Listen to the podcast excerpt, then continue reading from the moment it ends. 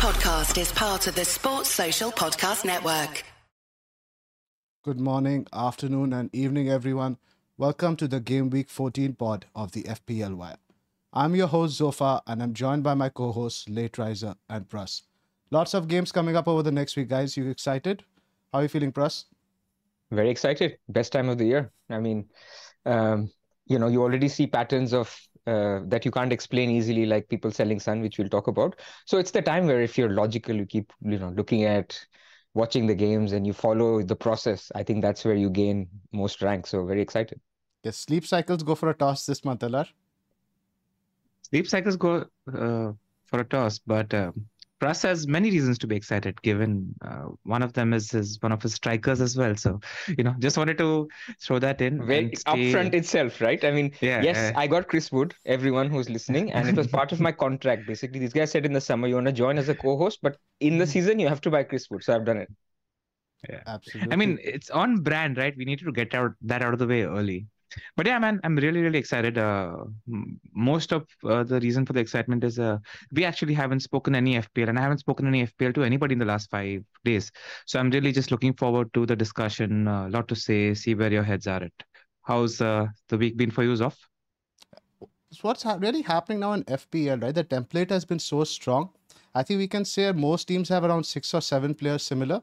You look at your Areola your arsenal defender salah saka now you're getting Mbeumo in there, Watkins, Haaland up top. I think the difference now only comes for these three, four players, or maybe even two or three players, which you really need to go off. And for me, it was Gordon this week.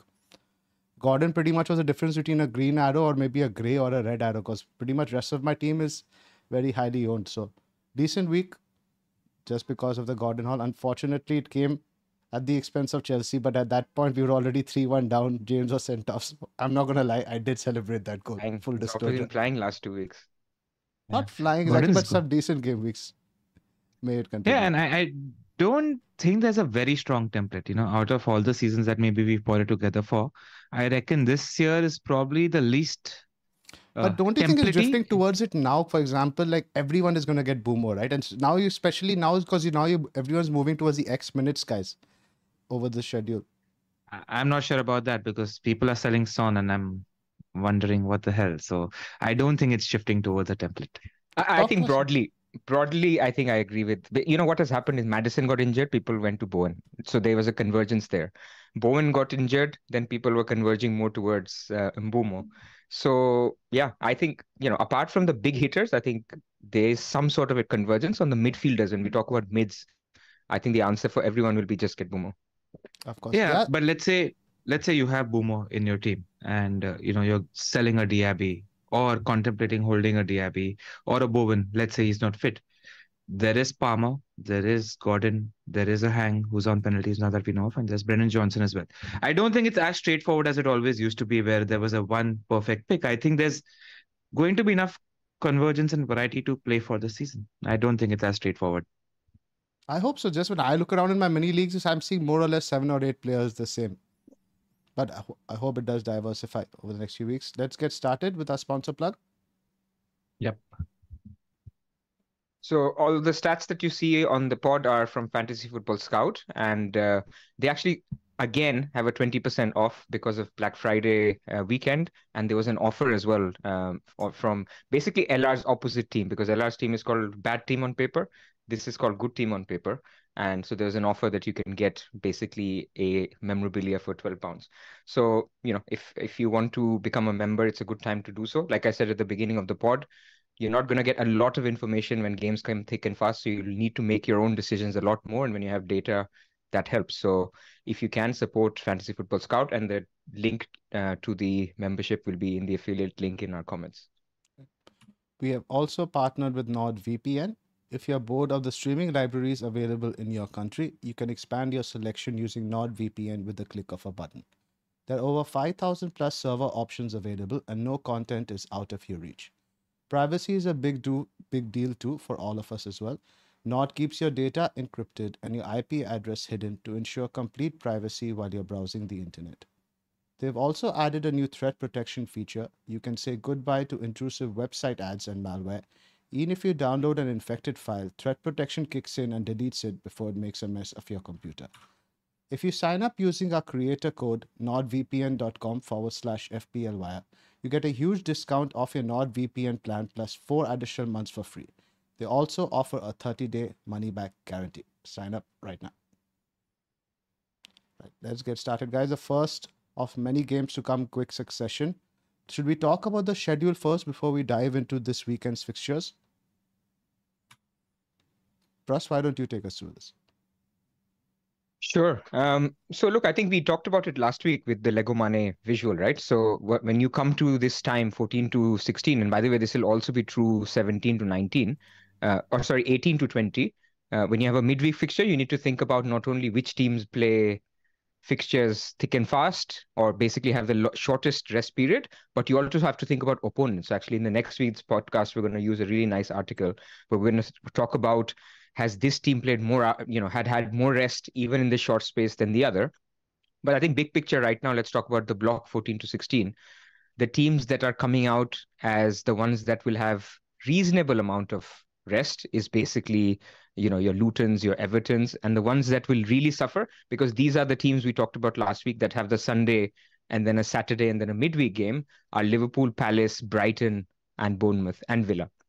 So that's what you sort of need to account for when you think about players that are not 100% nailed. You know, I can think of people like Tsimikas, Livramento, uh, that are on the periphery, you would say our first team, but maybe not start all of them. So rest will come into it. So, I mean, we can either talk about these teams or just keep this at the back of our mind. This is more for, like we said, this is more for the next week. I don't think this is really going to affect anything going into this weekend.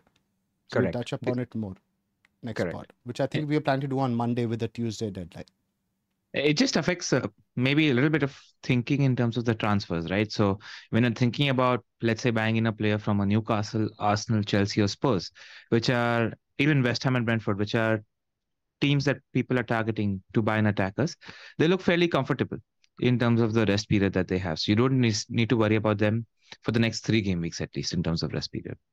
The ones that stand out to me are Everton and Newcastle, especially right at the top, because they have the Thursday game midweek that gives them the longer extended period and then you see an almost 64 hours and all that stuff over there which is similar to what other teams have so the first batch is really long and the second batch is not that bad i feel more comfortable looking at that as a gordon owner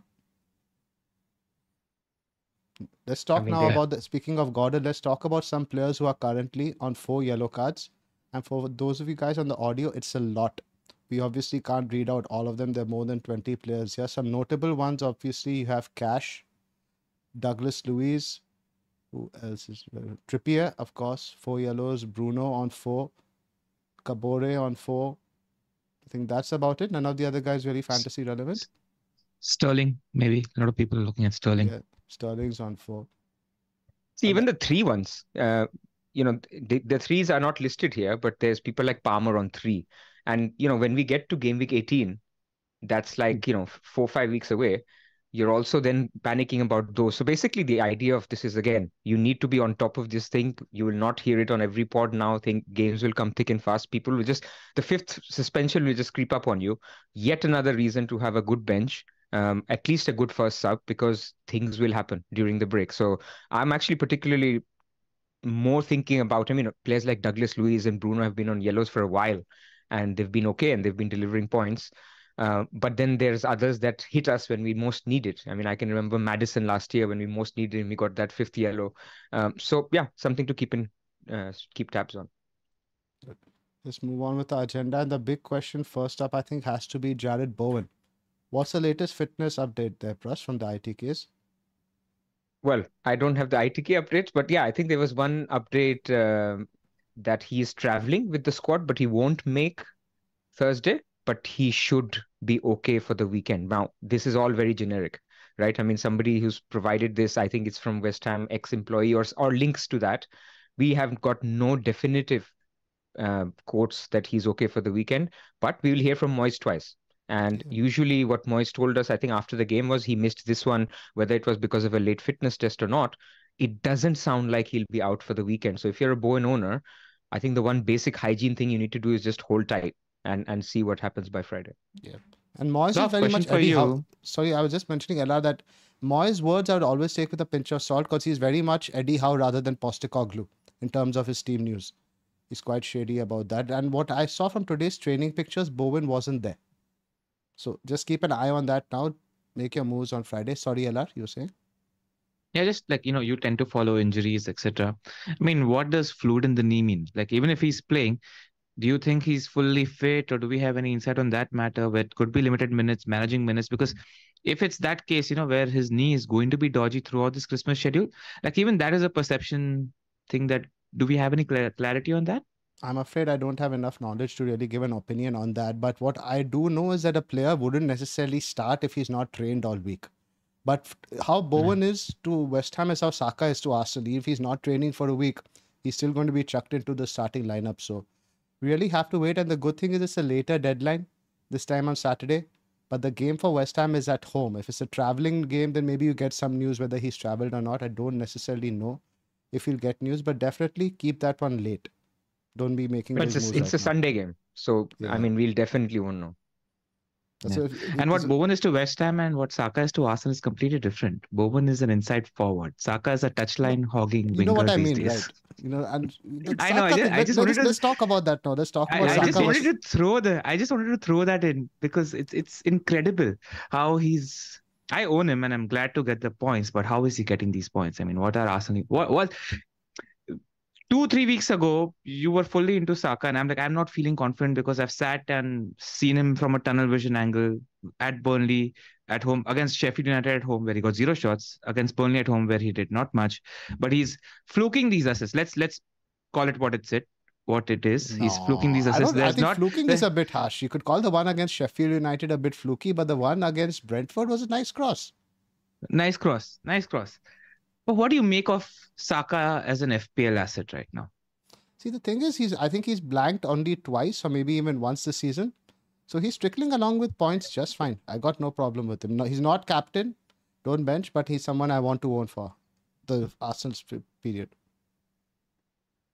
That's his, his XG his XG is a worry. Uh, I think we have enough of a sample size now to say that his XG is a worry. But if he wasn't on any set pieces, then you start to worry. You know if, if you're talk this is why this is why we like our fish and chip players that you know if, if your xg is not coming through then maybe you get a corner assist. He got that against sheffield united. Maybe he gets a penalty in the next game and you're still getting points. Now you may argue nine at 9 million or close to 9 million that's not what you're looking for.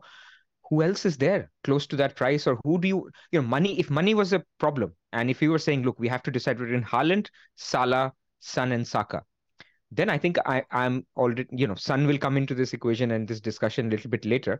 But for me, then I'm sacrificing Saka given what I'm seeing. But right now, I can have all four.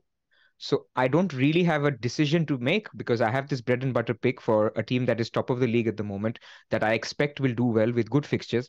I mean, no reason for me to be worried about it, but I wouldn't captain like Zoff said. Yeah. Like, you know, when I tend to watch games and then when watching back the highlights, also I tend to have like a Google Keep Notes. And the first thing I wrote after watching that Arsenal game was trust your eyes more. Really trust your eyes more. Because I've been seeing it for the last four or five weeks. Arsenal are just not doing much. They're sort I I don't know, it's like a poor man's it's not a poor man's like an elite Sean Dyche Burnley from three weeks, two, three years ago. They're not creating much. And I think we need to come around to that. You know, probably people might hold on to them for the fixtures thing. And if there is a better pick or a bigger pick that emerges, you go for it. Uh, but this is last chance saloon for Saka for me because I don't have Son. And, you know, none of us have spoken FPL and I have not generally been very active on Twitter and saw the games over the weekend. And uh, I was like, I cannot wait to do Saka to Son. And I get onto Twitter and people are contemplating Son to Saka, and I'm pulling my hair and thinking, what the hell is going on in this world? It's I happening this week. I absolutely do not understand it at all, at all. I can't think of a more wrong move to take. Are you even watching the football? Do you even know what's happening? Are you seeing what's happening? It's such a terrible move. I don't want to sit on the fence with this one. Here we have a team that isn't really playing that attacking football. The Arsenal fans that I've spoken to have warned me against Arsenal attackers, have told me that, you know, and I'm just sitting after three plum fixtures and telling you that it's not the move to make. I don't want to sit on the fence. Don't sell Son for Saka. look at Ange Postecoglou, right? You have a manager who saw that playing the Skips and the Højbjergs of the world doesn't really work. So what does he do? He gets his attack-minded players. He gets Lo Celso. He gets Bentancur. He plays Kulusevski as a 10, solves it, and Spurs are magnificent against Villa, especially in the first 50, 60 minutes. The amount of chances they created were incredible. They played really good attacking football. Is that going to change in the next six, seven, eight weeks? No. Are you telling me that Son could have easily had a goal or two if you sort of play the law of averages? This guy's he's played 90 minutes in the last four games, which means that the injuries that he probably had are behind him. And people are selling this guy for somebody who's had four shots in the last five, six games, which have amounted to 0.15 XG. It makes no sense to me. It really does just doesn't make any sense to me. If you're telling me fixtures, outlets, all of that, blah blah blah, rubbish. Son's by far the better asset. It's not even close at the moment. But the Just wanted to get that off my chest. But the FPL points, 8 and 6 for Saka, 2 and 2 for Son. Yeah, but that's rubbish, man. Out here, we are we do this pod to tell people what's going to happen. Not, I mean, if Arsenal suddenly change, Arteta realizes that he's being stupid and he's not going to luck into one 0 wins throughout all the way, and he needs to uh, let his team be more attacking. And because he's watching the same thing we are watching, and he tends to, he's going, he realizes he might need to make adjustments.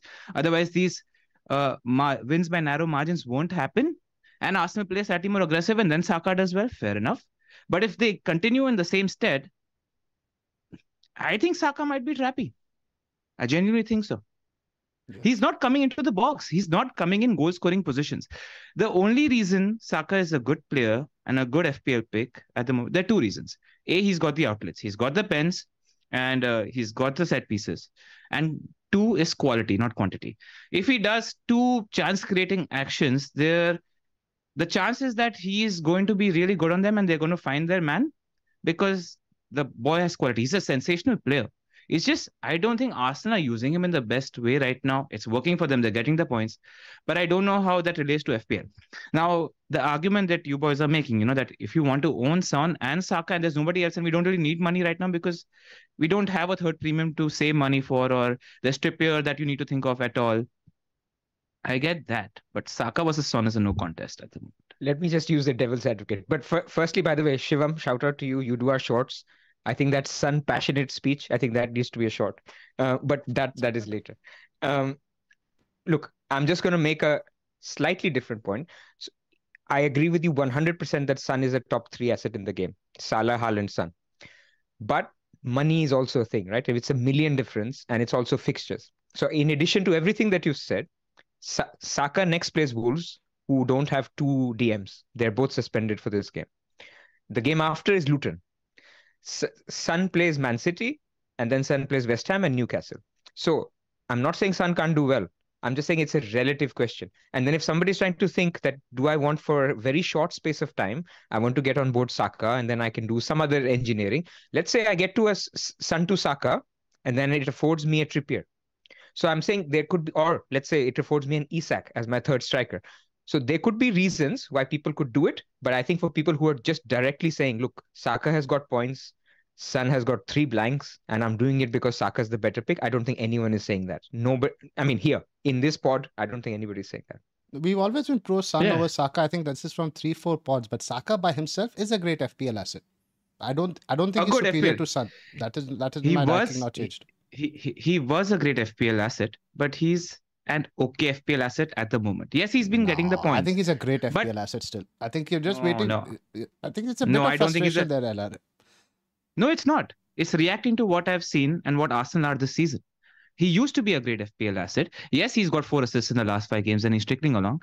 But I say tread with caution in terms of how you're perceiving Saka to be because if Arsenal don't change the way they are about to play, with the, the way they're playing, I don't think Saka is a great FPL asset. I think he's an okay FPL asset. I, mean, I and I don't want to sit on the fence with that goals. opinion. Like over the next three games, you think they score six, seven goals? Or even Brighton in the fourth game. Let's, let's over the next four games, how many goals do you think Arsenal score?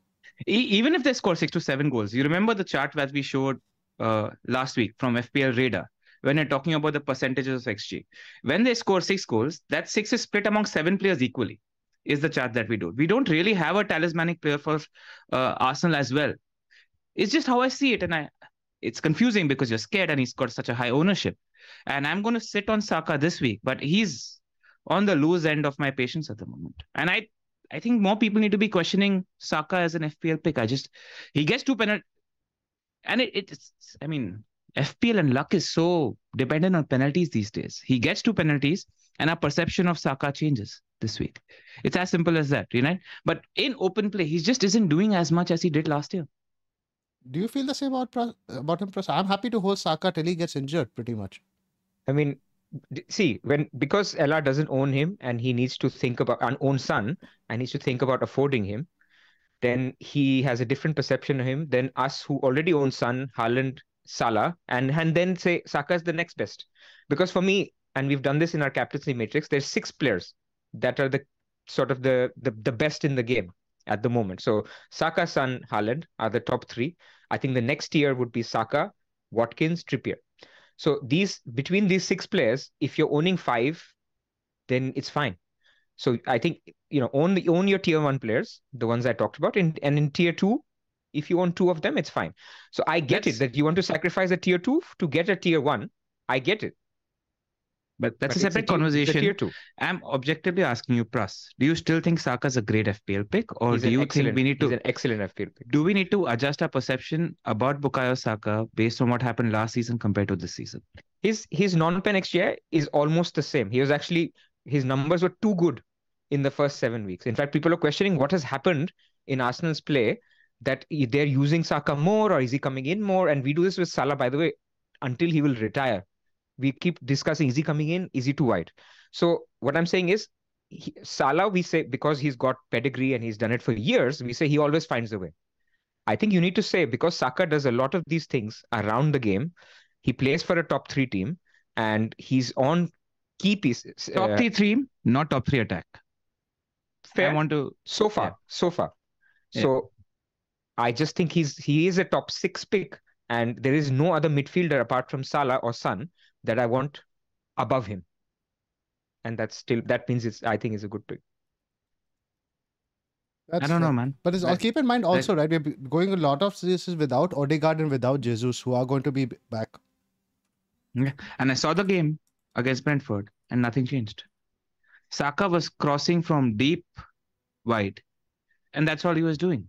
He wasn't coming in. He wasn't getting in goal scoring positions. And Jesus and Odegaard. That's why I want to be patient for one two weeks because I also feel like Arteta needs to adjust because they're not really creating that many goal scoring chances, and Arsenal need to amend that. Need to change that. And I was, you know, was talking to the Arsenal fans in the Discord as well. The, the main thing that you know the likes of Achu and Sankeep pointed out is that they're the problem isn't the lack of Odegaard and Jesus both of them told me because I was citing Jesus Odegaard patience for the last three weeks in the point. All three on all three occasions they were my DMs, and they told me that the problem right now that Arsenal really have is ball progression. Like they aren't able to be that incisive and get the ball to the final third as incisively mm-hmm. as they used to last season. And one of the big reasons for that was Thomas Partey. He was actually really, really good in that sixth role for Arsenal, able to make really cut through passes, and that sort of enabled them and and Xhaka as well, right? Those are two big midfielders that help them progress the ball, which they aren't able to do as efficiently. It's still a young team. Rice and Havertz are still new to that team, but just don't do Son to Saka. Uh, the, the, the the conclusion from this is don't do it. I mean, one's just a superior asset compared to the other at the moment, and proof was how quickly and effectively Ange was able to adjust to the players that he has at his disposal and pull off the performance that he did against Villa. Who would you move so, off Son for, if at least, because there is a general feeling within the community. To, is there any player you'd move off Son for? Zoff. First question to you: Do you agree with moving off Son? That should be no. the first question. No, I think he's the third That's best it. asset in the game. Simple as that. So then, at the FPL Wire, there should not be further discussion because our conclusion is don't sell Son. Absolutely. Hundred percent. No, but I think, yeah. I think to get Son, we, we are all saying there's absolutely no need to lose Son. But there are certain conditions under which you could consider it is where I was going with it. Like people but, who want to get but, Haaland back, right? I think you have to. Like, you know, if there's no other way and it requires minus 16 to get Haaland back, you'll have to probably think about either selling Son or Salah. We are saying Salah has this next three games are absolutely beautiful and Son is playing Newcastle and City. So under certain circumstances, you may think about it. But I still go back to my tiering. And by the way, one other point on Scout. So I've just done this you can compare Saka 2023 with Saka 2022 on per appearance. So basically, so that the minutes are equal. This year, his XG is 0.4 per 90. Last year, XG was 0.3. Now, this is again anomaly because in the first seven games it was very high, and in the last yeah. few it is very bad. Is X XGI in total is 0.7 and it's 0.5 last year. So uh, this is a classic case of eye test versus data and maybe recency bias versus long-term data. But for the first 12 game weeks, Saka has shown himself to be a tier two, very, very good player. Hmm. Fair. Fair. I mean, I will take the caution that both of you are suggesting. Because I do have I do have the option of selling Darwin to get Son as well. Saka is not my only route to Son. But I, I just think we should very keenly observe what Bukayo Saka is up to these days. Okay. Yeah. I think a good discussion maybe for next pod is let's discuss Saka in relation to Darwin, Bowen, you know, some of these guys that we would say are top 10 FPL picks yeah. that people can't get to. And the question is, would you sacrifice a Saka to get to some of these guys? And what yeah. does it get you? Because Son to Saka, I don't think there's a debate. But yeah. what's interesting, I had a look again on Twitter just now. A lot of guys who are selling Son already have Saka. They say the money is for upgrades elsewhere. Who, who are they upgrading to? Is it Trippier? Is it Trent? Isak, maybe? I don't know. Because Isak Bowen is the same is price as Watkins. Because yeah, who are they buying? That's what's confusing me. Because where's the I money going for Saka. the upgrades? I think they're getting Saka. Probably. Let's talk about Porro a little bit while we're on the Spurs subject. How have I not got more than 10 points from Porro over the last two game weeks? Ridiculous. I feel terrible for Yusuf. Ridiculous. Absolutely ridiculous. Such a good player, I mean, man. Even the other game against Villa, he was the one playing those deep quarterback passes. I was telling Baker, he's very much a poor man's Trent. He's taking these set pieces, taking shots in the box, playing these deep passes, good on bonus. I was thinking he's of selling him potentially with these fixtures coming up, but no, no way. No, I, I I I bought uh, Reece James this week, and uh, you know managed to get uh, Grey Arrow despite the minus three. But the first thought after watching the weekend games is why didn't I just get Porro? Like set pieces inside the box so much, creating so much. There, you know, it's it's exactly what Baker said would happen as well, right? He said that they will rely on Porro more for creativity and shot taking now, and it's just Ange, man. He's reacting to what he has has at his disposal well. Like you know, if he plays the skips and the Højbjergs, that's a red flag. But he's playing these technically superior players and going for it. So yeah, but it's know, quite easy to just say I want to go for the older statesman when I have injuries. That's what ninety percent of managers would default to. It's very impressive yeah. from Ange. And admirable. I thought their performance was great. I thought they were maybe a draw would have been a par result for the game. Uh, you know, uh, saying that Spurs deserve three points would be a little bit of overreaction. But the thing is that they're going to get points. I mean, attacking points for goals. I don't see that changing. Kulusevski has a 10. Brennan, I think, should be in the conversation with Palmer and Gordon now for people looking at that price bracket because nobody else is really going to play that. He's doing well. His role also, if you notice, is every time there are cutbacks, he's placed at the back post for the tap. And this has happened so many times. He's at the end of chances so many times for that Spurs team. It's a conversation to have. But yeah, I feel bad for you because I think Porro is a good FPL pick. I think it's Pras and I who don't own him are probably going to look to buy him in two or three weeks' time. Agreed. The Bentancur injury was really sad, man. I thought he was yeah. playing really well. Great player to watch. And now apparently he's out for another eight weeks. Spurs have been very yeah. unlucky the last 30 days. Yeah. That's it. Agree. By the way, also Pras if on Spurs on your watch list? Um, yes, hundred percent. I think between him, James, one of the guys. I mean, we'll come to my team and I'll talk about it. I've made a transfer for somebody who I will actually look to ship out in three weeks. So I think I think Porro is the standout defender at the moment. And the only thing is, you know, we talked about early season. Uh, Trippier is basically such an elite player because of the same attacking threat, but a very good defense. Porro just at the moment it's like a bottom quartile defense because of injuries, because of the, their playing style. So yes, you will have to rely a lot more on attacking threat, but it's that is like he's playing as a midfielder. So you're basically getting an out of position midfielder with some chance of a, a, a clean sheet. So not bad at all. What what's the timeline on uh, when VDB in terms of when yeah, we year. next year? Next year. And Romero's just got one game left, right? Romero is back after the City game. Cool. They're going to be playing four fullbacks at the Etihad. We'll talk about it in the captaincy We'll talk about discussion. that, yeah, yeah. But before we go off Spurs, I also wanted to talk about Kulusevski actually. Uh, so what they did was they played Brian Hill. The commentator pronounced him Hill, so I'll do the same. Um, on the right, Johnson on the left. So Kulu was actually playing just behind Son, and he got a lot of chances in this game. So if that continues, it's a pattern we need to monitor. If for creativity they rely on Kulusevski more and he plays central, I think he could be also a decent shot. Yeah. What do you boys think about Brennan? He's caught my eye in the last two, three games. He's I don't think really he's well. fully eh? fit.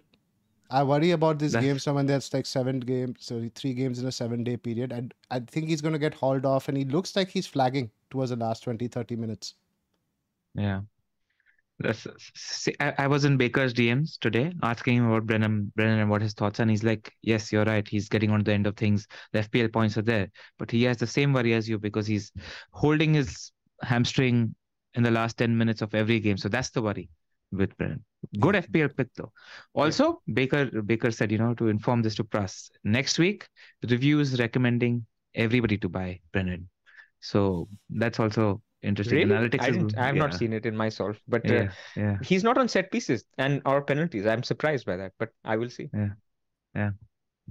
Should we talk about Spurs opponents Villa? Now the run coming up, which includes I think Bournemouth is decent. Then after that you have Arsenal and Man City, which is now actually a top of the table clash. Villa are only two points behind Arsenal, so should we be looking at that necessarily a difficult fixture for Villa? At home, keep in mind both of these games. What it's do you just think? a low ceiling fixture. It's a It's, a low low-ceiling ceiling in the yeah. sense they can't score. They won't it's as more than two. difficult for Arsenal and Man City as it is for Villa. That's the perception I'm getting now. Fair. I'd fancy an Ars- uh, Villa attacker if uh, John Stone was, wasn't on the bench for City. Because right now, if if you guys noticed the highlights yesterday also, neither Dias nor Akanji are really in good defensive form. They're not really convincing as defenders at the moment. I mean, there's I forgot the name, but there's a new guy who did them both yesterday also for the goals uh, that they scored. They haven't really looked great. I mean, Dias was horrible against Chelsea also.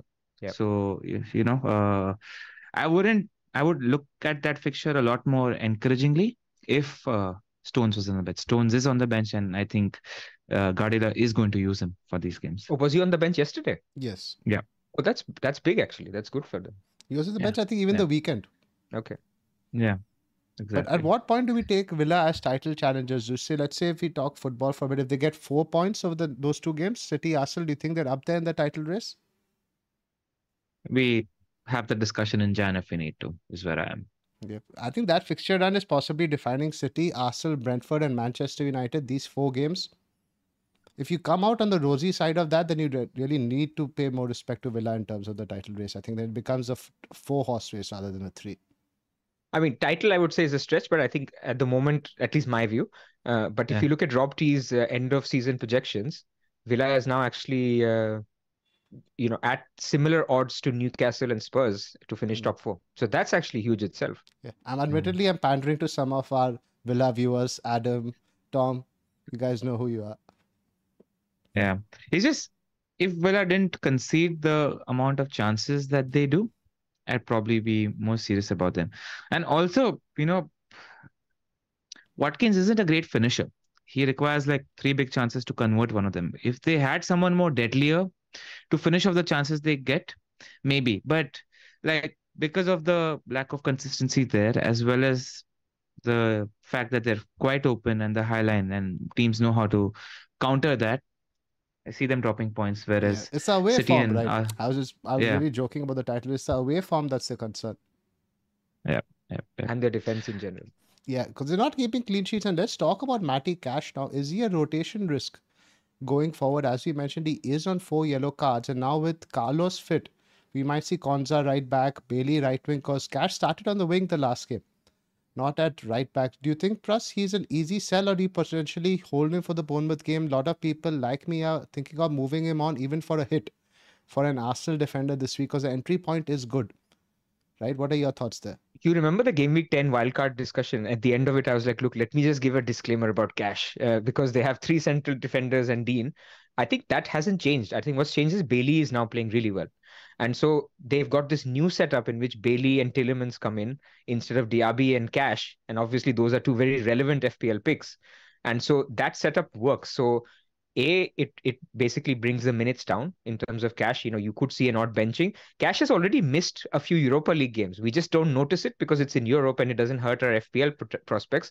But when game week 15 and game week 19 are midweek games or they they're games in in a quick succession he's not going to play all three. So i think that's it's reached a stage where he's now 5.2 or whatever he is or 5.1 that there are other really really good options in that price bracket that you can look to move. And even as a cash cow, I mean, if you want to get a little bit of money to upgrade a Diaby to an Mbeumo, which I think what Zoff is doing and smiling about, then yeah, I was referring to the cash cow pun.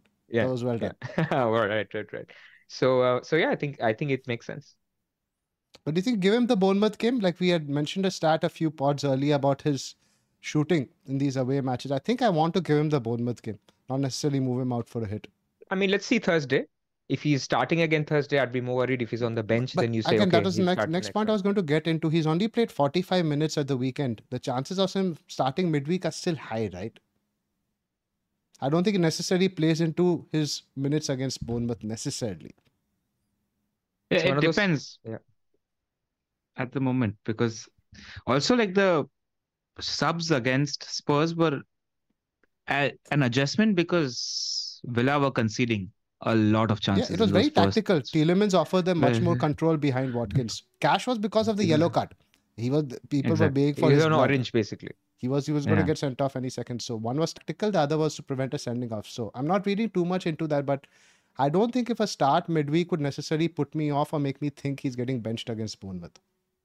So I, I, I think the question that you know answer the answer to your question is I think if you sell cash this week, you're really only looking at if you're looking in the same price bracket, uh, Saliba, provided you already own Gabriel. But if you're looking at selling cash next week, for people like me who don't own a Porro, he opens up as an option, and a Chelsea defender opens up as an option. So it's also about where you want to go rather than the point to sell. Because I think it's a good time to sell cash anyway, because Bournemouth are finding a finding a bit of form and are playing good football. So I don't think a clean sheet is nailed on in any sort of way no. when it comes to Aston Villa. So, so if you're convinced about the Arsenal defender and you know that amongst the picks that you're going to go for a defender, whether this week or next week, it's going to be the Arsenal defender, then go for it.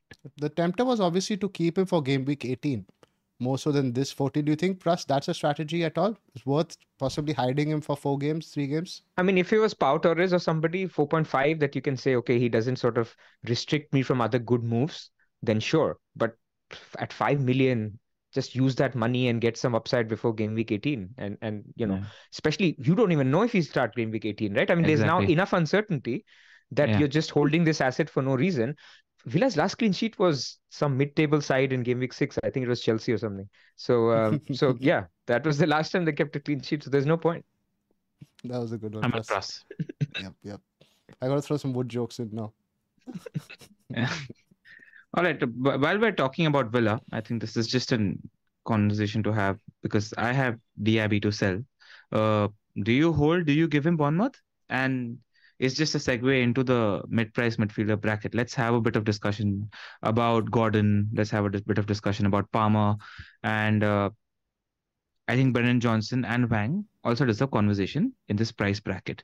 Just to be clear, we're not discussing Mbeumo because all three of us are on the same bench that Mbeumo is the superior pick to all of the names mentioned. So if he's not in your team right now, get him above all the players we'll be discussing right now. But Zoff, I think it's quite relevant to come to you because you're a Chelsea fan and has been a Gordon owner for a while now. Give us your thoughts on Palmer versus Gordon at the moment. Gordon was on the chopping block for me honestly, I was watching him very closely the last weekend to see what he was doing because I was worried about his minutes with all the fixtures that are coming up. I didn't think he would be starting all the games. And the thing is, I like underlying numbers. And as you can see over here, we've got a comparison from the scout members area. Palmer's on the left, Gordon's on the right. Palmer's XG is 4.42, obviously penalty inflated. XG non-pen 1.27, 1.81 for Gordon, kind of similar, much better XA. XGI again, that's non-penalty and all that stuff gets thrown in. But again, Newcastle look like a much more functional attack, especially at home. But I think I will be making the move for Palmer not now, but around game week 17 when we play Sheffield United. I'll see how we do over the next few games, see how Nkunku possibly coming to the team affects it. But if you are buying today, I think I prefer Gordon. Plus, any number, Palmer. anything you want to share from these numbers? Sorry, you you said Palmer was better, but then did you, did you mean to say if you're buying today, you buy Palmer or Gordon? No, I'd, I'd, buy Gordon today and buy Palmer okay. around game week 17. Fair, fair, fair, fair. I mean, look, I think they're similar players. So it's not like there's a huge answer one way or the other. They're now similarly priced. I mean, not too dissimilar, but there's still about 0.7, 0.8 million difference. I think you you pick you pick either of them, and if you hold have one of them, you know there's no reason to switch. I think both are good picks. Palmer won't get as many penalties as he's done in the past, but his underlying non-pen penalty data. This is something that irritates me when I see people saying people are only looking at him because of penalties. His non-pen XGI is up there as one of the best ones since he started starting started uh, basically playing regularly for Chelsea. So what you're getting with him is a lot of XA potential. So assisting to Sterling, assisting to a uh, Jackson or Nkunku when he comes back. You have penalties. So he's just a generally a good pick. And because of him, because of his price, like I got him at 4.9. I, I have had the luxury of having a third striker when I want. I had Nketiah, now I have Chris Wood. I can have a more, uh, you know, more expensive defender because he's just that cheap. So it's about what he can also afford instead of a, a Gordon. I said Chris before Wood. I know. I was, I was, I was disappointed. I was wincing. I said, like, why? why? I was about to throw in a rising to the top joke, but it doesn't have the same effect.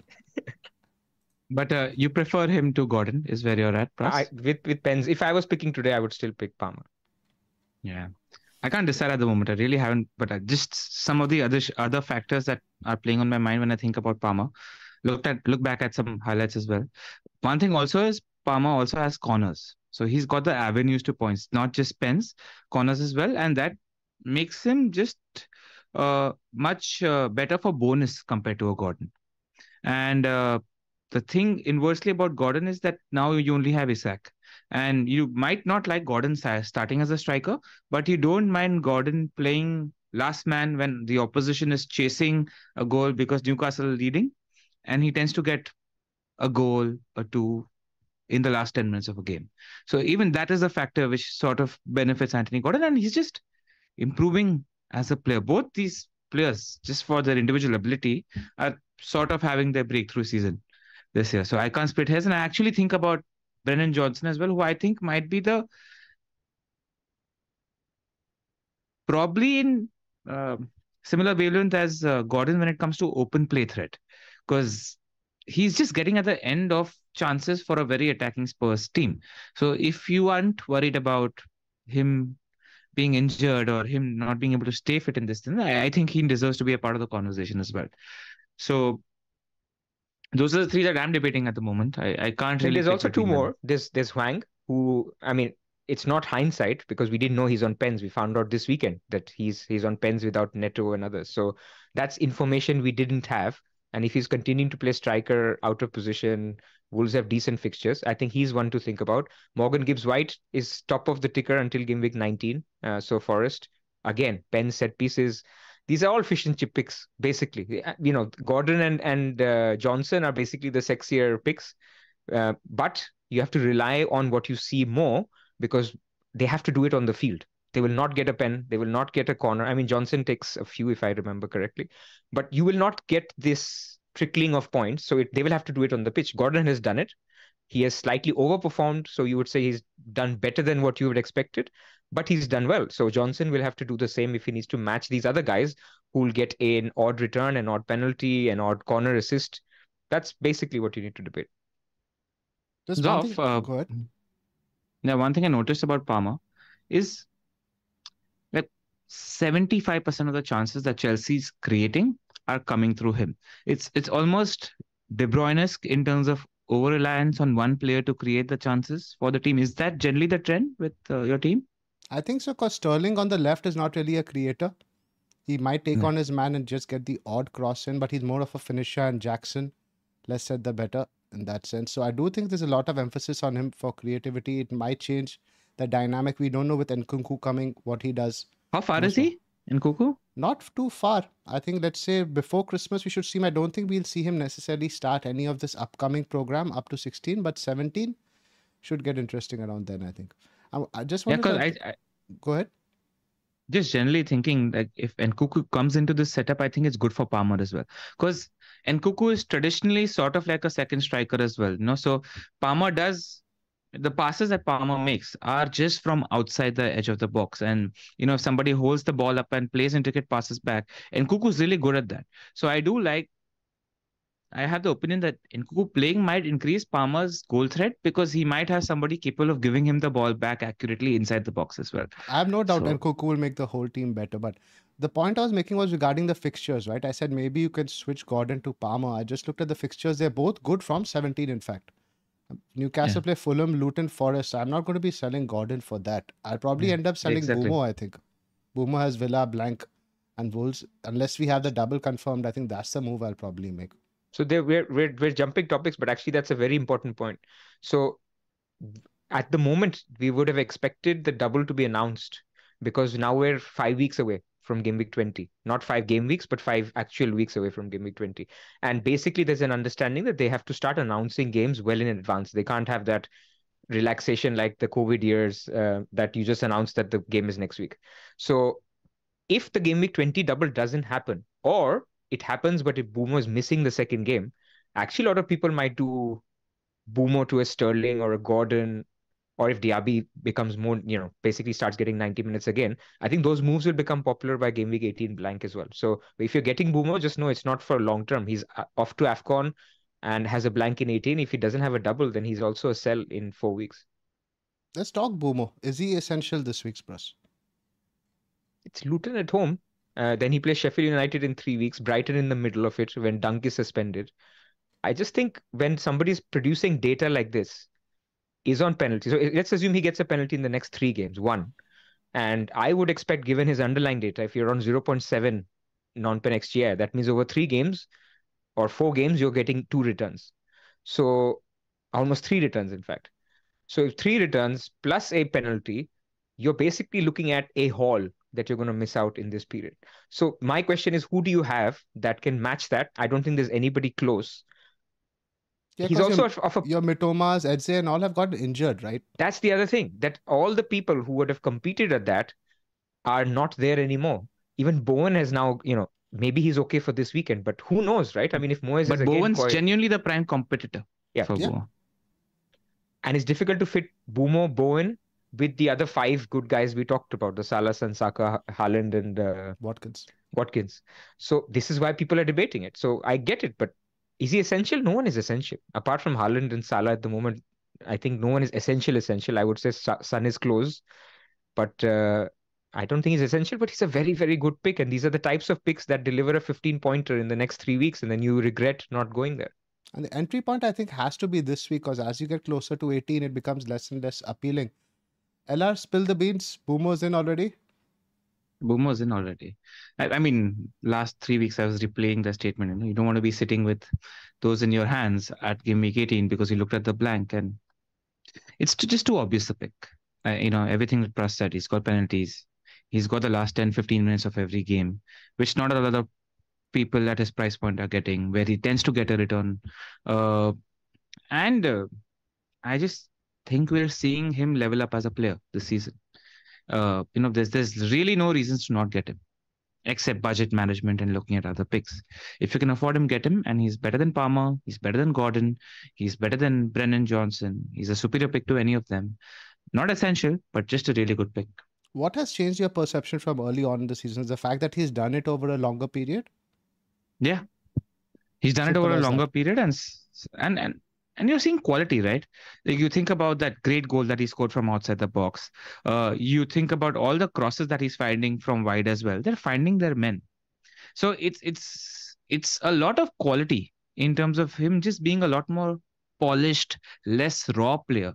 That sort of uh, changed my opinion. He's finding the chances. He's smelling where to be to find those shots as well. He's improved at both levels, the quantity as well as the quality and it's just I, I don't see a reason to not get him. He's he's just you know he's he's got all the things you want. if you were to build an FPL midfielder in a lab this season, plays 95 minutes, has penalties, has set pieces, tends to play forward in the last 15 minutes of a game, and plays inside forward, not winger. What else do you want? So in your in your view, there's no point going against him. You often like to bet against players who are often very highly owned. He's not a I think a bet you should go against. No. But the interesting question is somebody like you, for example, who owns Gordon.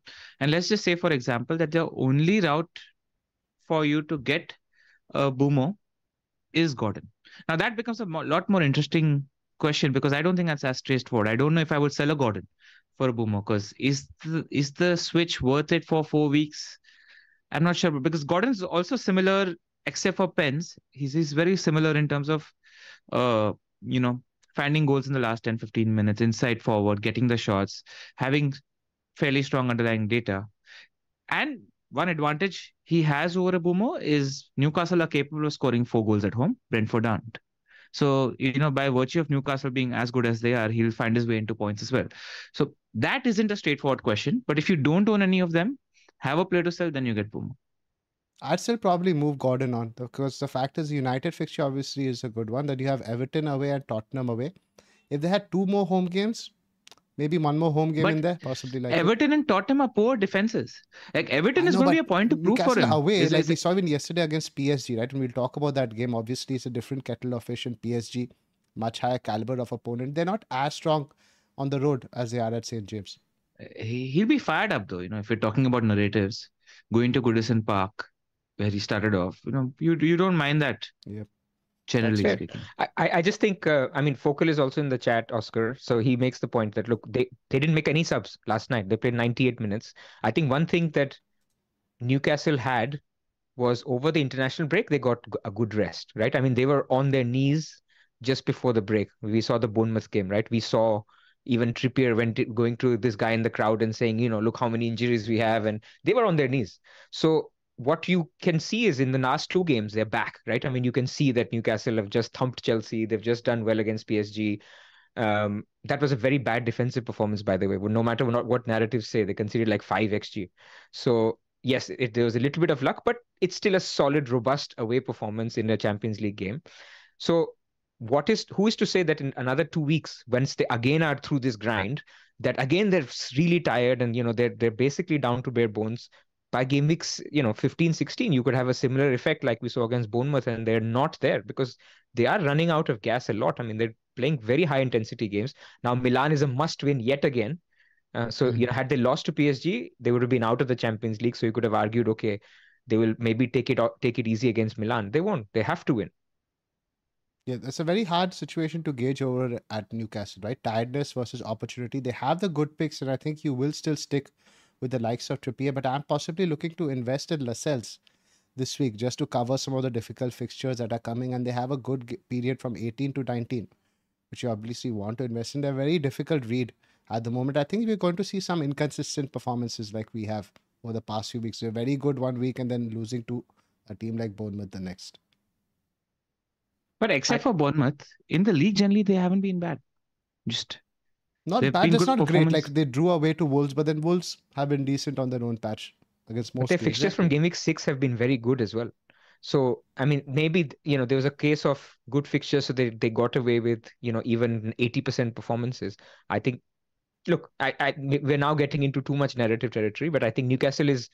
Zoff said it perfectly. Where there is opportunity, but it's not a home run. It's not you know we're not sure hundred percent that uh, you know you will get a lot of so I would do the Gordon to Mbeumo move as well, which was your original question. That's on cam, by the way. Say hi, Rima. Say hi to Bhabhi Ji Pras. Very rude. Namaste. Namaste and pranam. So, yeah. Adar pranam. Yes. So I guess there's yeah. another question in the chat, which I think is a more pertinent one for people who own Bowen. And the only route to get to Mbeumo is, is Bowen to Mbeumo. Would you do that if Moyes was okay? Let me do a scenario. One, he confidently says Bowen is fine for the weekend. And in second one, he's a little bit uncertain. So Zoff, would you do which would you do the move in either scenario? The uncertain one, I would definitely do it because you know what you're getting with Mbeumo. You're also getting another 90 minutes guy who's playing very close to the goal. I don't mind it.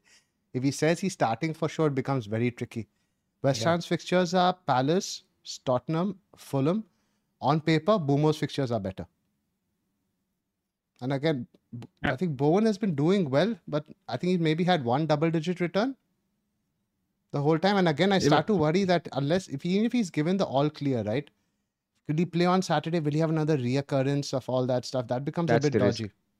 But if you have another option to get to the to Mbeumo in that sense, I would look at that. But I think Mbeumo's a must-have, man. I would even move on Bowen for.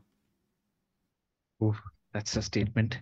It's, it's, yeah, the, the injury worries me, but it's about whether what your assessment of his fitness is. Because if Bowen's fit, you hold him, man. He's he's a buy almost. Yeah. It all depends on the but rest of the team, Bowen. how stable it is.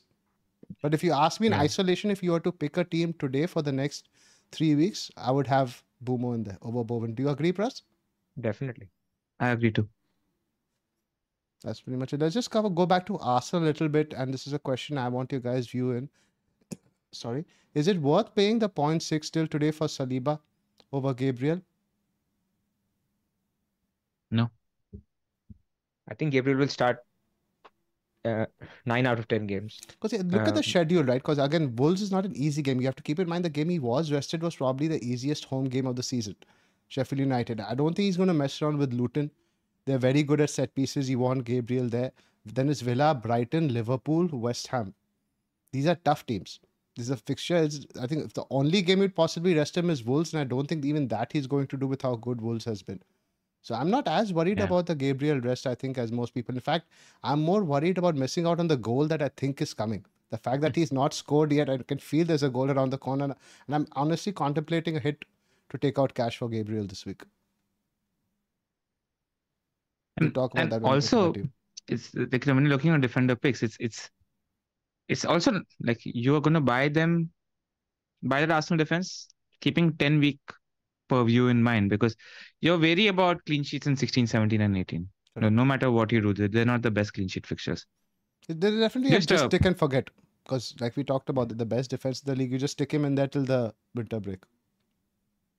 Since we discussed uh, Son and Saka so much at the start of the pod, just want to throw in a little nugget that I read in uh, Neil's notes. Uh, Arsenal are the team that have won the most penalties this season, and Wolves are the team that have conceded the most penalties this season. There you go. Just wanted to, just wanted uh, to add that. But Arsenal's defense has been unreal. I mean, it's almost been a shift, right? Like like Newcastle shifted last year, where they, mm. you know the defense just became elite.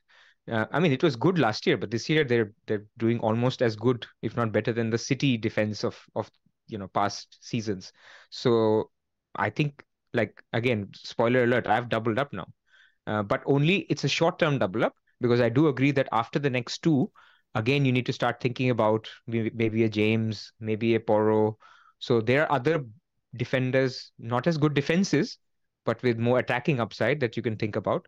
But Arsenal defense just looks really, really good. At least one bread and butter pick you keep for the rest uh, for a long time because their fixtures are good even after these three tougher games. These three, these three t- tougher defensive games, which is basically Villa, Brighton, and uh, Liverpool. So yeah.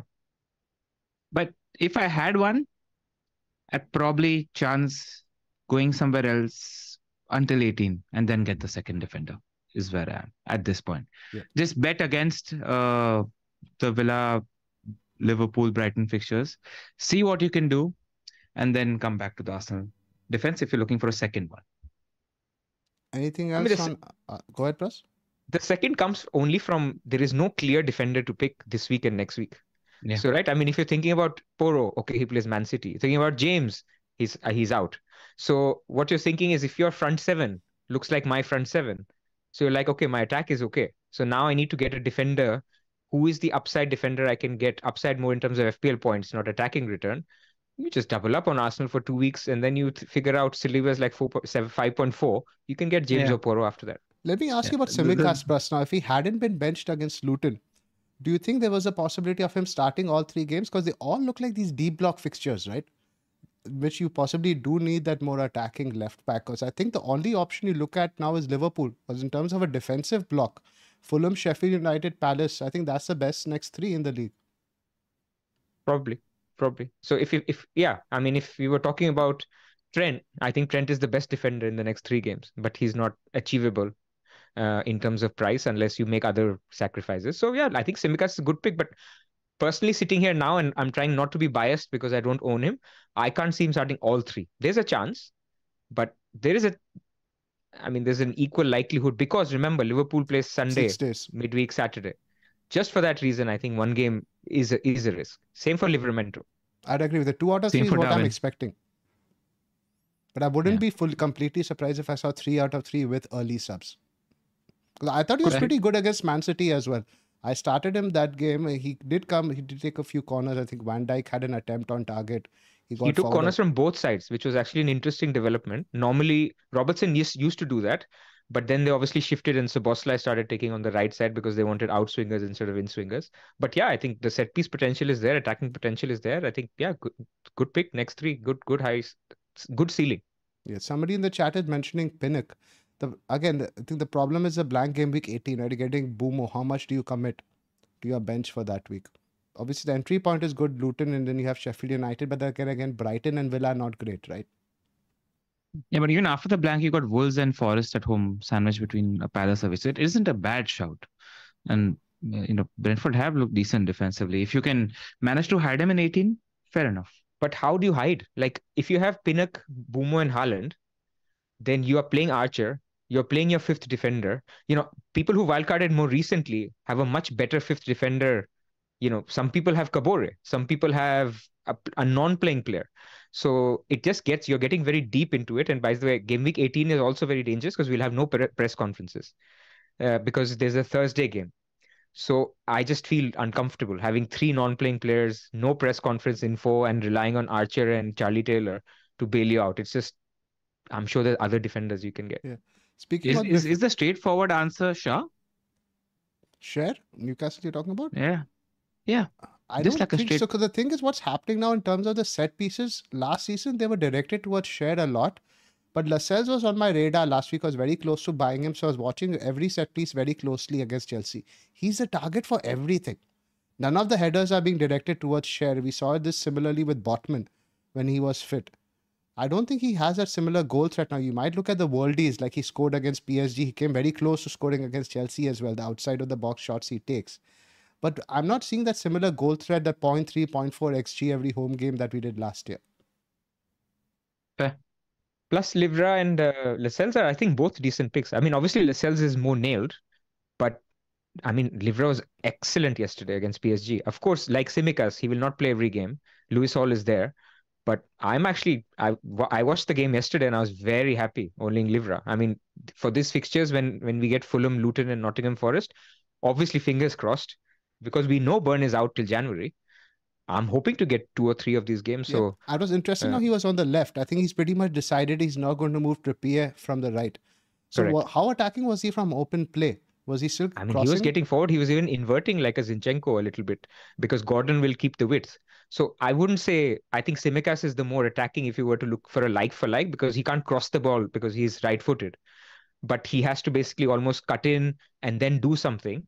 So I would say he would get less assists, fewer assists, but I think he's still he's still a great option in that Newcastle defense. And the problem with Lascelles is we don't know Botman, right? Botman could show up this weekend and nobody would be surprised. I think that's or Botman could be out in I think we, we want okay. to see him at least train for a week. On the bench. Okay, what, what yeah. I mean is sometimes we hear he's on the grass, sometimes we hear he needs surgery. So his his time frame is like two weeks to two months or three months.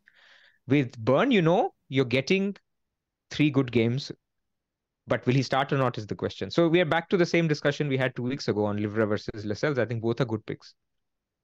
Some questions from our chat now. Let's go through some of them. FPL family guys are here. They're asking about Raya. Switch over from Areola. Does that performance from Ramsdale last weekend make you more confident now that Raya has a spot yeah. to lose? It does. It has to, right? Ramsdale was shocking. Yeah. yeah, and I don't think he's going to move or that needle anytime soon. I think it's Ramsdale's spot to lose now. And Areola, man, like you know, I think Burnley had what 0.5 xg to show for their performance against West Ham, but until the 85th minute, Burnley played West Ham out of the park. Like they were dominating fully and creating chance after chance. It really didn't show in xg, but they were just really, really good. And West Ham are a problem defensively this season. Like I'm feeling bad. Plus, we've had transfers to burn, and I've effectively used them for minus twenty in the last two game weeks. Should have just made an Areola switch somewhere to somebody, and we would have been in the positive. But who? I mean, yeah. you know, Kelleher. Uh, you know, people are looking at him. He's only an option for three weeks. I think the latest is Alisson is back in a week yeah. or ten days. So who? Like Sanchez in in a couple of weeks, or Raya, who was uh, you know couldn't play last week. Who who else is there? Yeah, yeah. Now, now you can look at Raya. Like the windows opened up for him. So that's that's the thing. Yeah. But even then, the fixtures after a couple of weeks get tougher, right? And what's interesting about West Ham is you speak to any Hammers fan, they love Areola. He's actually bailed them out a lot. They'll be conceding a lot more goals. So his real world performances have actually been very good. It's just that he keeps conceding the odd goal and we don't get the clean sheet points. No, man, just West Ham aren't a good defense this season. It's the two centre backs playing in front of him. Like they're missing somebody like a Dawson. Zouma isn't as good. Aguerd isn't as good. They don't scream defense. And even Edson Alvarez isn't a very good defensive midfielder. That's the problem with them. And, and Moyes isn't. Uh, he's, he's got these flary players and he's letting them play a little. It isn't as defensive, drilled a setup as it used to be. The horses are running. Wasn't that a Mourinho quote? Yeah, they are. Horses are running. Yeah. I mean, my plan with Areola is basically if I have the luxury of transfers, basically take him out after game week 18. For because Sanchez, he still yeah. has. Or yeah, Flekken. Or Flekken. Flekken is not a bad shot because he'll have a double as well at right. some point. So that would be basically my idea. I think for now, Crystal Palace home, Wolves home, Man United home, sadly, sad to say, uh, are all yeah. okay clean sheet wise. Fulham away, maybe not so much, but they're, they're okay. And he's still getting clean sheet points, right? It's not like having an Ederson who's losing a clean sheet and getting two points. He still gets a two, three pointer, four pointer. No one's keeping clean sheets. How do you know the guy you get in will actually be performing? You know, come game week, uh, come mid January when we have a little one, two week break, it'd be great if I could just have a little diary with Pras's moves in the first half of the season and how he's thought about a move in game week two that affected game week 16 and it paid off. Like that would just be like a great, it, it, it's like the Marvel universe, right? Where they're connecting like seven, eight movies and this is connected to this somehow. And that's how Pras's brain works. Like, you know, just confidently saying right now, having the sharpness to say that no, we'll probably move for Flekken because he might have a double at that point. It's great. It's great. It's lovely. Yeah, it's difficult, but the path keeps changing every week with new information. Yeah, man, you should probably have the Benedict Cumberbatch uh, graph that I use on Twitter. No, no, no, that's patented. That's you know, yeah. that's LR. Yeah. Let's let's talk about Zinchenko. A few questions about him from the chat. He's been racking up the points, but again, no go for the busy period. Is is Tomiyasu injured? No, no, he's, he's there. He's available. Ben White has been injured. Yeah, yeah. So, so Tomiyasu played on the right. It's risky, but for people who are going for Zinchenko, what I would say is he's been trusted in the easier games, which is actually what you want. So he's like you know the opposite of a Gabriel risk. Not that the risks are the same. I think Zinchenko is much more of a risk than a Gabriel, but in the tougher games, so against when they play Brighton, Villa, and, and Liverpool, I don't think Zinchenko starts. But do you need him then? Maybe not. So if you can sort of work around that, then I think Zinchenko is fine. But there is, I would say, all, almost as much risk as a Tsimikas in terms of you know he could miss the odd game. I'd agree with that. Not and he just... sometimes takes up. Go ahead. I'm just saying he sometimes takes up better goal scoring positions than Martinelli and Saka. I could yeah. sense that was coming. Another Arsenal yeah. frustration has been quite apparent yeah. in the whole chat. Yeah, yeah, yeah. It's just that again, I'm repeating, but when you own these players, you're watching them very closely and all their actions and movements very closely. So let's touch upon captaincy now. Big topic this week. Now, Pras, you sent me this data. If I just correct me if I'm wrong, this is Haaland at home this season. Both are at um, home. both are at home. Haaland yeah, on the yeah. left, Salah on the right. Correct. And I was actually a bit surprised to see how how much better Salah is at home compared to Haaland. Now, I have not done a game game by game on is there a particular game for which this is so much better for Salah, but I mean almost 50% better XG for Salah at home. Um, XA obviously he is way superior to Haaland uh, because he has other routes as assist potential. Um, what do you guys think? I mean, looking at the data, I was like, okay, we have to think about Salah more because actually I was quite contrary to other people. When I set my bus team, I went to Haaland straight away. So did I. Because because I was like, so did I Spurs is looking because everybody I've seen on Twitter, they've gone, oh, Fulham at home, Salah. I've kept, I mean, Salah is the obvious one. I can see polls, Salah's ahead of them. So my first instinct was Haaland looks great. Spurs will play the way the Spurs play. And, you know, almost reminding me of Bielsa Leeds, like, you know, they will continue to attack no matter if it's two goals, three goals. So that's the kind of fixture you want. And we go back to our discussion on burden of proof should be on the other player, not on Haaland. So it shouldn't be why am I captaining Haaland? It should be why am I not captaining Haaland? So I guess question to you guys: the data for Salah is amazing at home. Fulham is a worse team. Why haven't you guys thought of Salah? LR. Watkins should have had three goals if he was a good finisher, and Haaland is a good finisher, and he will get those many chances, which is why I just see a game in which there will be many goals uh, by virtue of Ange Postecoglou being who he is and not going to amend philosophy. He's just going to go for it. Uh, the data and history of the short season is there for us to assess. And given that, I like uh, that uh, Haaland is a captaincy option. I reckon the Fulham game might be more game state dependent than the City game. If City Spurs is nil nil at halftime, is going to be as open in the second half. Whereas Fulham could sit deeper and deeper and deeper if Liverpool don't unlock that defense. Palhinha and don't go fully by the Wolves Fulham game. Palhinha wasn't playing that game, I think, because he was serving his suspension for the fifth yellow card. He was he's, he's back for the game against Liverpool. Uh, Salah's a good captaincy option. I just think Haaland's better. Perfectly summarized. I was going to say Fulham are a good defense, but the data really contradicts that. 23.87 XGC for the season so far. That's close to two per game. They have a very good goalkeeper.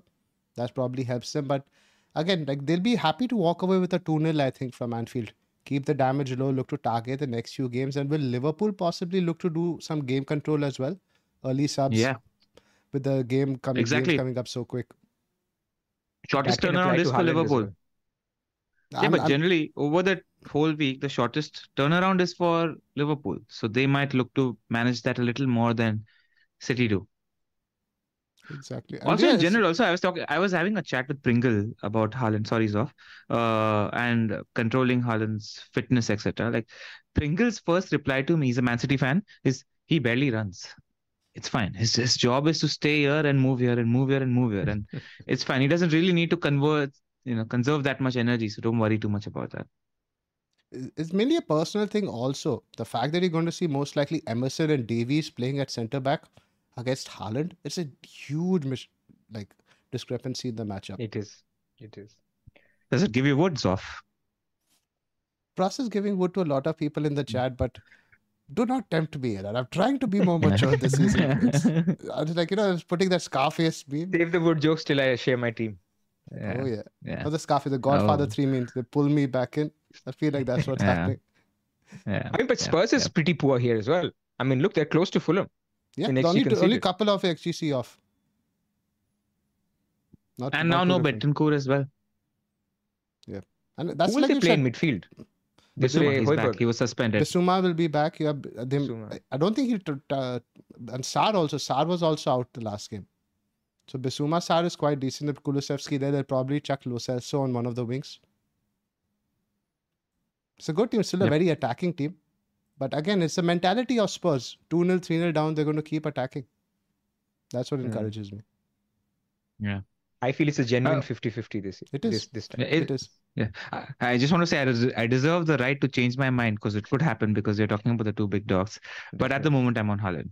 Same. All of us, it could all change by Saturday. But as of yeah. now, I think all of us on Haaland. And let's switch over to our teams. Yep. Yep. Mr. Maguire, you up first. What a man, though.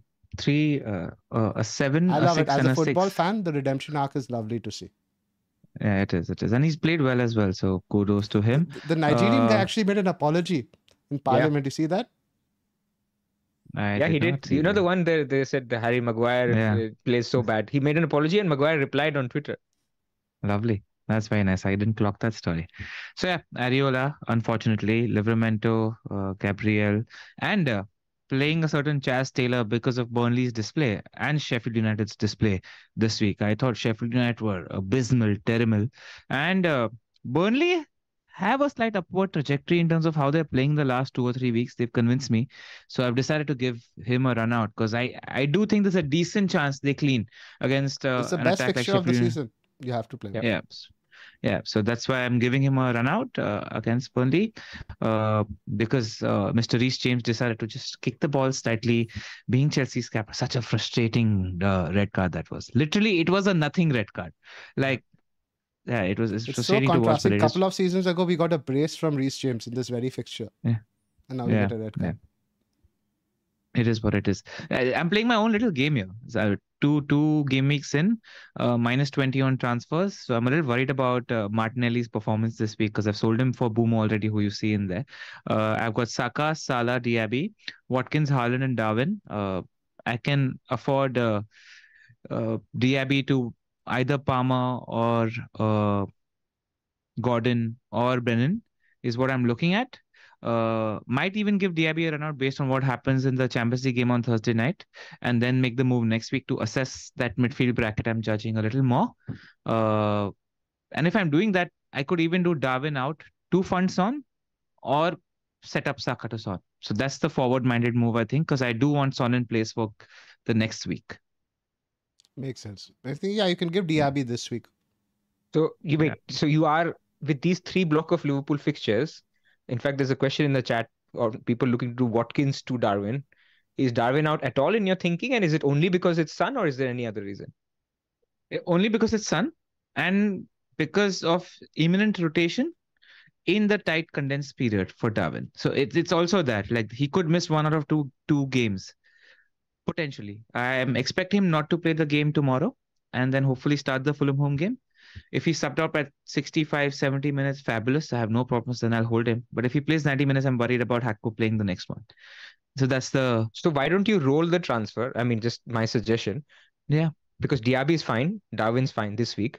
Then next week, downgrade Darwin to a cheapo striker. Diaby can be Son. Keep Saka. That's the plan third, fourth best asset in the game. Yeah. So, so, so, it all depends on what, uh, how much I'm pulling my hair while watching Saka this week also. Saka is fine, man. Just yeah. show the faith. Just a couple of games. You can get your 15 pointer any week. We don't want to be selling him. My counter to show the faith is just watch the games. Yeah. I mean, Jota is out is better for Diaz, right? It basically means Diaz will start most of the games. For Darwin, he was starting anyway. It'll be just yeah. a rest for Gakpo. Yeah. Unfortunate, yeah. The right, the read on uh, Darwin's minutes was very accurate. He is first choice. It's just yeah. that the shots have come, the points haven't. Agreed. Correct. Yeah. That's how it is with Darwin. You are going to.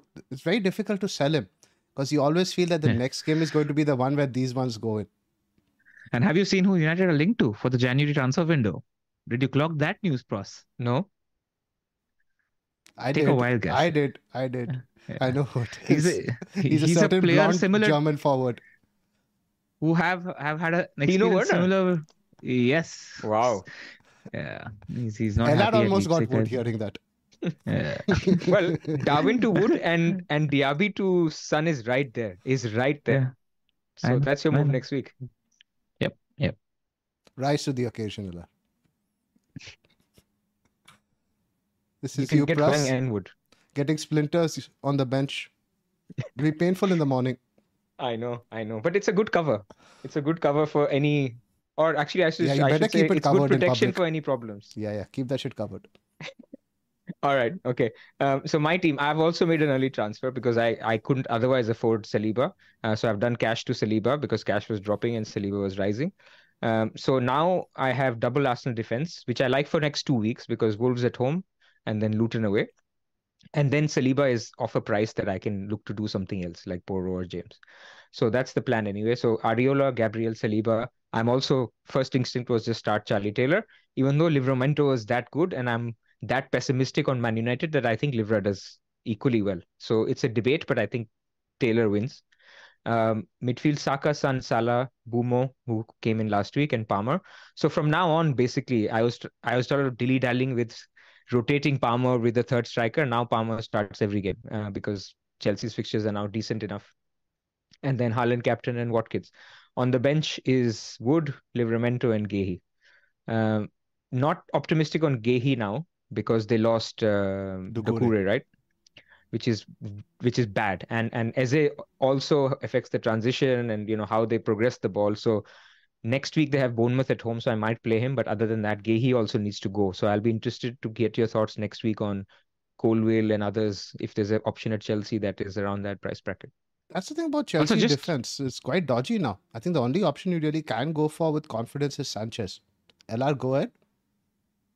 Yeah, just wanted to mention on Palmer, it's a good entry point for Palmer also because he's placing he's facing a Brighton minus dunk. Yep. So it, it it was a bad defense getting worse at the moment. So you know there are points there for the taking. In fact, Zoff, uh, last week you told us Sterling isn't an option. Still share that sentiment? He's looking good every time we're watching him. I mean, not an option in the sense he personally, I have to say, I'm not a big Raheem Sterling fan. So every time I, I just look at mistake he makes and picks on that. I'm trying to work on it, but still, it was a good free kick. But apart from that, we did nothing. 0.4, 0.5 xg. And again, I don't know how. I think Nkunku will play up top with Sterling on the left, but he could see the odd game with Sterling benched. I said, don't think he's a bad yeah. option or not an option, but he's not an option I would recommend personally. Yeah. James, James, James, uh, had his uh, moments of giving me a lot of excitement in that game also because so many times the ball came to Palmer and Palmer tends to play inside, which allows James to drift forward a lot more, right? So he was finding so much space. He was almost as wide as Sterling was on the other side, you know, coming in. So yeah. James is great That's pick, right. man. You got unlucky, but yeah, we will come back. We will be there next week or the week after. That's awesome. In a couple of weeks, give him give him some time to build up fitness because he didn't look fully fit. Also, that game I thought. No, he didn't. Struggled a little bit. My team up next. By the way, apologies to Nigeria. Apparently, it was a Ghanaian MP who was dealing with Maguire. My team: Areola, Cash, Tsimikas, Porro, Salah, Son, Saka, Gordon, Diaby, Haaland, Cap, and Watkins with Botman, Archer, and Kabore on the bench. I've still got both my transfers. I'm thinking of Botman down to Lascelles, which will allow me Diaby to Mbeumo.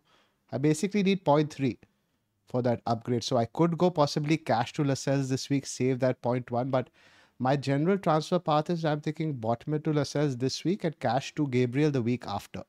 Because cash to Gabriel this week doesn't give me enough move for the DRB to Mbeumo move. Thoughts? I mean, do you need an Arsenal defender next week then? If you're not getting one this week, because then you get just Luton away. I then know, it's Villa, it's just Brighton, one against. Ultimately, then I need to see who I need else I need to get. I'm open to the option. I can even keep cash and play him in those tougher fixtures. But Reece, I think, will be out of budget. I'll have only around mm. 4.9, 4.9 in fact, exactly. That's what I got cash for. So you're thinking of selling Botman this week? Yes, depending on the news, because I don't think less, uh, this one Botman's going to play this side of the year but he might. Like he what might. I'm saying is, you you don't need cash after this. So can you not do cash to Gabriel and and Diaby to Mbeumo? No, it doesn't. Oh, you enough. can't afford it. Okay. That would have been the ideal move. I would have moved early like you guys, but I was 0.1 short of that. Right, right, right. Now I'm 0.3 short of that after the price rises. So there's no other route. I can't sell any of the outfielders, guys. I was earlier thinking about selling Porro to Gabriel. In fact, would have worked, but I want to keep Porro now. I think he's possibly a better asset than Gabriel. So there's no other way. keep Porro. I don't see any other route over here. Yep. Pinnock, some like somebody suggested maybe, but then then you're in trouble. Dude, he's rocking Kabore. How will he deal with game week 18 with? Yeah, you know? exactly. exactly. I, I'm trying to find a defender for Zoffen. I had a look. There are very few over the next few weeks. There's no Chelsea defender in there. No, at Chelsea, I don't even want to for a few weeks. I'm happy to move off then maybe around 17. Not yet, because there's no defender you can really say reliably who's going to start every game. Now, even Thiago Silva, he's going to be dodgy over this period. Yeah. Yeah. So without Thiago I... Silva, will the defense even be good? We haven't played a single game without him, I think, this season. There's one Murillo from Forest. They've got a decent bunch. The next five look decent. Everton home, I Fulham know, away, Wolves are... No faith in the Forest defense. Yeah. I mean, I'd rather back Arsenal in the tougher fixtures than a Forest defender, even at home in a good fixture. Based on the news that you hear, even uh, you have the third Newcastle spot open, right? Even cash to Liverpool is an option that allows you to upgrade. I can even do Botman to, to I can even do Botman to Livramento and Diaby to Mbeumo, but I just feel minutes wise, Lascelles is more secure. I want that guy for 18, 19, and all that stuff, the closer period. But again, depends on Botman news.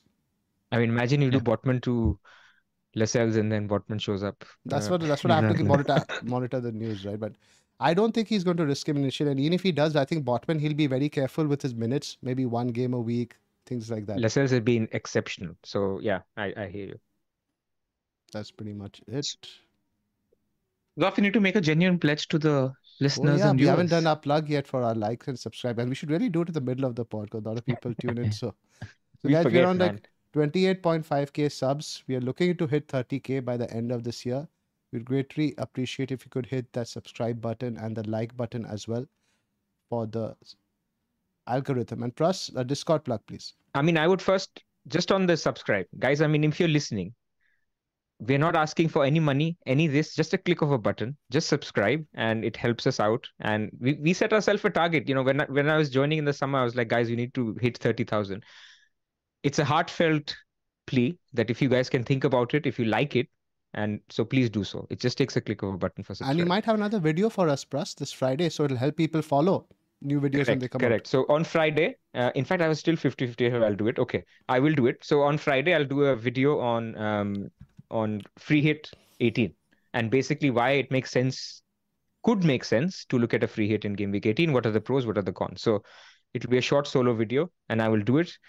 And we can't make only subscribers only videos, right? We can't do that. But anyway, I hope that people watch it and then subscribe. And then alongside that, if you do want to contribute more than just a click of a button, then we do have a Patreon and a, a great members area, which is the Discord channel. Um, so if you're either a YouTube member or uh, a, a, Patreon on patreon.com slash the FPL wire, then you join the Discord. The content is all free, but the Discord comes alongside that, and it's a great community, like we've said in the past. And so, do join if you can, and that's a that's a great initiative that we have with some competitions as well on a monthly and a yearly basis. And we aren't going to leave you hanging in this tight period either. You're going to hear from us on Monday before the game week 14 deadline. 15. No, game week 15, 15 deadline. And then we'll do a midweek pod next week before the 16 deadline as well. There'll probably be shorter pods, but we'll try to jam in everything relevant. The end of December might be a little difficult for both Pras and I, but uh, Zoff will be there with either one of us or a guest, and we will be continuing podding throughout this phase. Correct. Let's wrap up, guys. Thanks for joining us. Have a good game week. We'll see you guys again on Monday. Pras will be bringing you his free hit 18. Is that free hit 18? Yeah, free hit 18 video on Friday. Hit that subscribe button, and we'll see you next week.